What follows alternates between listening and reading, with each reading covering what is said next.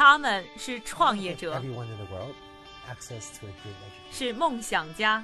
As an entrepreneur hustle 是行业先锋的代言人。他们因为勤奋通过智慧和激情从平凡里走出不一样的人生。我是一佳这里是创业美国。带你了解美国前沿创业者成功背后的故事。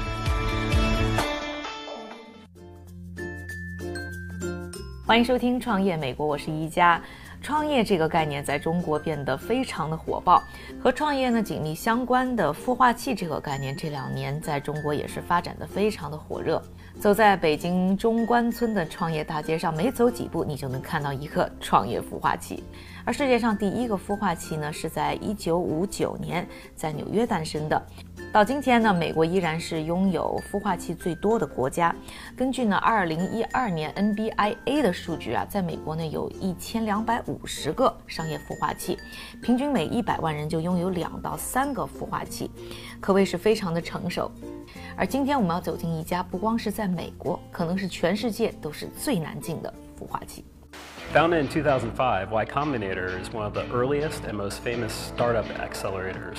We got started with Y Combinator back in early 2005. Day-to-day operations at Y Combinator, Paul Graham announced today. But YC is considered the Harvard of the group. It's attracted high-profile endorsements from. and it was this incredible program. Lots of the people that I talked to are those people that I went through YC with. Uh, I think 没错，它就是创业圈里如雷贯耳的 Y Combinator， 简称 YC。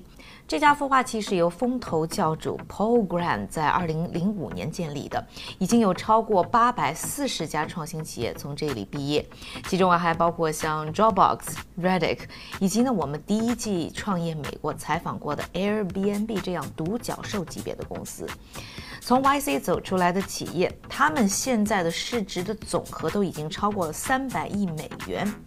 能够进入 YC，你不但能够获得很多顶尖导师的指导，而且更重要的是，马上能够获得投资人的关注，能够从 YC 起步创业，绝对是镀了一层金。下面我们就一起走进一家呢从 YC 毕业的由中国团队开创的公司，来了解一下神秘而又高大上的 YC 孵化器到底是怎么运作的。我们申请了四次，哇，对，第四次被录取到。那你觉得前三次为什么失败呢？他挑选项目，他有他的一个道理。好的项目，像 Dropbox、Airbnb 这样的项目，他也是看到你有这个三个月之内飞速成长起来的这个趋势，啊，他才会去投资你。呃，方向做的对不对？是不是他们认为说未来未来几年，哎，是 next big thing，对吧？呃，除了这个之外，他就是说看你是不是你的这个 business model，这个这个模式是不是成熟？那怎么能看得出来？他就是看你有没有这个 traction，有没有客户。对，如果是有的话，他就说，哎，这个是可以工作的。呃，除了这个之外呢，他就看你的团队，对吧？看你这个人行不行。对，那么你要这些所有的所有的全部都集齐之后，他认为你哎到了那个点，他才会录取你。这一位啊，就是今年呢刚从 YC 孵化出来的公司 Smarking 的创始人和 CEO 桑文。即使像 Smarting 这样申请了四次才被 YC 录取，也已经算是非常幸运的。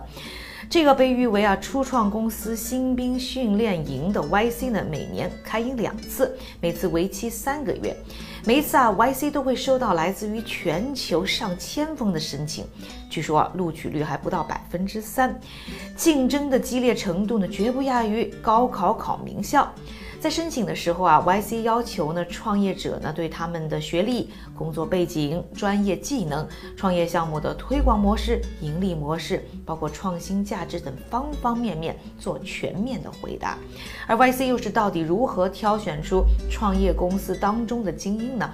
来听一听 YC 硬件部的负责人 Luke Eisman 是如何介绍的。去年我们的班上有一百零四家公司。我们的挑选原则其实没有什么特别硬性的规定，主要就是看创始人自己，可以是他们过去做过的一些项目，也可以是学生时代做过的一些产品。最重要的是，他们目前的项目能够充分展示了他们可以快速的发展，做有意思的事情，进行产品的测试。问题的关键不在于他们现在所做的到底是对还是错，而是在于他们能够根据用户的需求，迅速地尝试各种可能性。这样的公司，无论有没有我们，其实最终都能解决问题，也是注定会成功的公司。基本上，你需要能够留给我们核心团队深刻的印象。我们没有公司分类的配额，只要是有趣的初创公司，让我们看好的创始人，递交的申请也有竞争力，我们都会投资的。我们投过很多不同的公司，包括生物科技、核能、核聚变、核裂变的公司。所以说，我们并没有什么严格的标准。那到底什么样的公司才能通过如此严格的标准进入 YC 呢？我们呢还是从 Smarting 这家公司来说起。他们的主要业务呢，就是通过大数据来整合停车场的信息，提高使用的效率，增加营业额。桑文在采访的时候告诉我，他们最终能够进入 YC 的关键，就是当时获得了第一个客户。他就是波士顿的国际机场。那么桑文和他的 Smarking 到底是如何发现停车场的机会，又最终争取到这第一个客户的呢？来听一听桑文是怎么介绍的。美国的飞机场，它百分之百全部都是靠停车来挣钱的，基本上占到他们总收入百分之二十到二十五左右，高的可以达到百分之五十。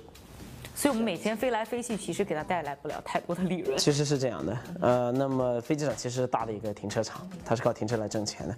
那么美国因为它有这个规定，就是说通过呃航空公司挣到的钱，它是不可以呃给他们自己发工资都不可以，它只能是用来修建这个跑道、修建航站楼。所以停车挣来的钱是真正的钱。你怎么发现飞机场是一个好的切入点？我在新闻上看到一篇报道说人们停不了车。我就去打电话给他机场的这个经理，我说，哎，呃，通过数据的办法，可能能帮你们解决一些问题，啊，能不能给我试一试？啊，他们说，哎，有意思。你刚开始怎么说服他？当时就搬了学校的名字出来，说我要做研究，对，也也同时想给你们起到帮助作用。那么，对他们整个这个。啊，波士呢就是说，有有这个气氛吧，就是说对学生都比较支持。所以毕业以后，你还在进一步的酝酿这个想法，然后到了夏天的时候找到了这一个机场，对，然后你当时就说服他们，就成为你的第一个客户。呃，当时还没有成为客户，呃，当时就是说是有一个有一个，对，可以可以可以去试一个尝试运尝试的一个项目，对吧？研究项目，他给你他会把这个数据给你，然后说，哎。呃，你想试什么就试，我们要看看你能做什么。起初的时候肯定是就说没有那么简单，但是哎，很幸运的，他们都看到这个的这个潜力，看到这个价值，所以他们都一直都比较支持。然后做了多长时间的这个实验？呃，实验做了一个夏天，三四个月吧。对。然后他们还挺满意的。对他们都。对。所以你们是用是用实际行动说服了他们。对，必须的。在美国，每个人平均拥有两个停车位，按理说来，停车资源是相当丰富的。但是啊，在美国街头行驶的车辆当中呢，却有百分之三十是在找车位的车辆，这就证明信息的不对等呢，造成了停车资源的浪费，也造成了用户的不便。这其中呢，当然也孕育了很多的机会。不但啊，像 Smarking 这样的创新企业盯住了这个机会。也吸引了很多投资人的关注。下面啊，就听一听来自于 CLI 投资集团的常务董事皮仲明介绍一下他看中的停车领域的机会到底是什么。停车这个行业，它从数据挖掘的角度来讲，非常有潜力，尤其从经济价值上，这这是第一点。然后第二呢，就是说，从行业的发展上来讲，我们觉得这个行业积累的这个数据，还有它数据的这个。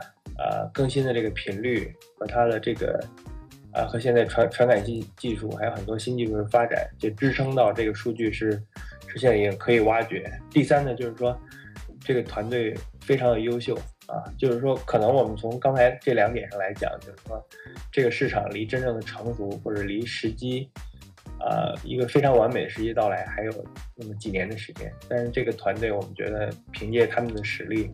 是可以把这个时间提前一年到两年。正如皮仲明说的那样，整个的市场呢，其实有很大的空白需要填补。现在美国停车场呢，大部分还是采取呢比较传统的管理方式，这就让大数据的进入了有了机会。桑文的小伙伴 Smarking 的联合创始人林茂凯呢，也就是看中了其中的机会，并放弃了来自于 Facebook 等大公司抛出的橄榄枝，在麻省理工学院毕业以后呢，选择创业这条路。林茂凯呢，在采访的时候还和我解释了当初呢选择加入桑文创办 Smarking 最重要的考量到底是什么。Facebook 多大的一个公司？为什么就这么轻易的把它？拒绝了。像在 Facebook、像在 Google 啊这样的大公司，那么啊，他们有很多东西，数据分析上面，他们可能已经优化到了百分之九十五、百分之九十七。就是你一旦到了很很接近、非常非常非常这个百分之百的时候，你再往下一点点，实际上是很困难的。但是对于我来说，我觉得我更希望能够做到的是说，从把把一个，比如说像像像停车这这这个这个这个行业，从从零，我能够把它带到百分之八十，带到百分之九十。我。希望能够真正去影响这一个整个行业。从刚才的节目，大家可能也了解到了，现在在美国的停车场业还存在着巨大的商机。那像 Smarking 这样的大数据公司，在中国的商业地产，特别是停车领域，有没有机会呢？我们继续来对话一下来自于 CLI 投资集团的皮仲明，看看他是怎么说的。这个停车产业呢，应该说还是比较传统的。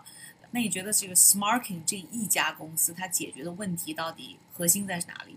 哦，它核心就是呃，商业地产里面停车场的这个管理效率。因为停车场呢，它尤其是在美国和一些这种比较成熟的发达国家，它的在这个商业地产里边，它的这个资产利用效率一直不是特别高。其中有一个原因呢，就是说，啊，它不像是商铺或者是这种现金流。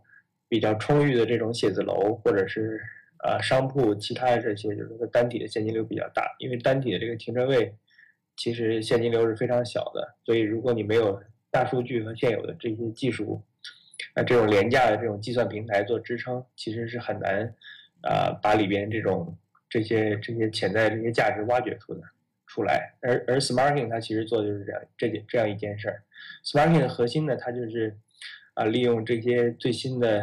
大数据和这些呃数据挖掘的模型，然后把传统的这种呃利用利用效率比较低的这些啊这些这些商业资产盘活，其实这是它背后的一个核心。从消费者的那一端入手，是不是解决这个问题会变得更难呢？所以你们公司选择一个从啊商业运作端进行入手的这么一个。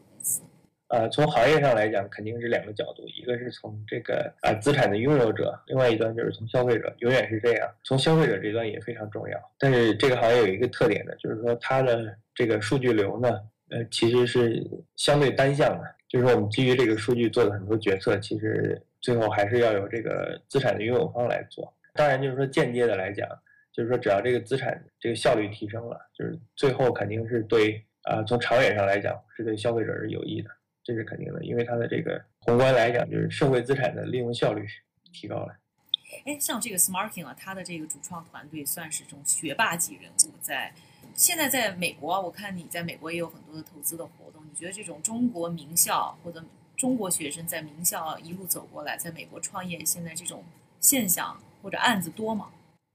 呃，还是蛮多的，尤其是针对中国市场或者针对跨境业务的这种这种创业非常的多。但是其实像，像那个 Smarting，像桑文他他们团队，就是说完全是做一个这个针对美国本土市场这种产品，其实，呃，相对会少一些，对。但是现在也越来越多。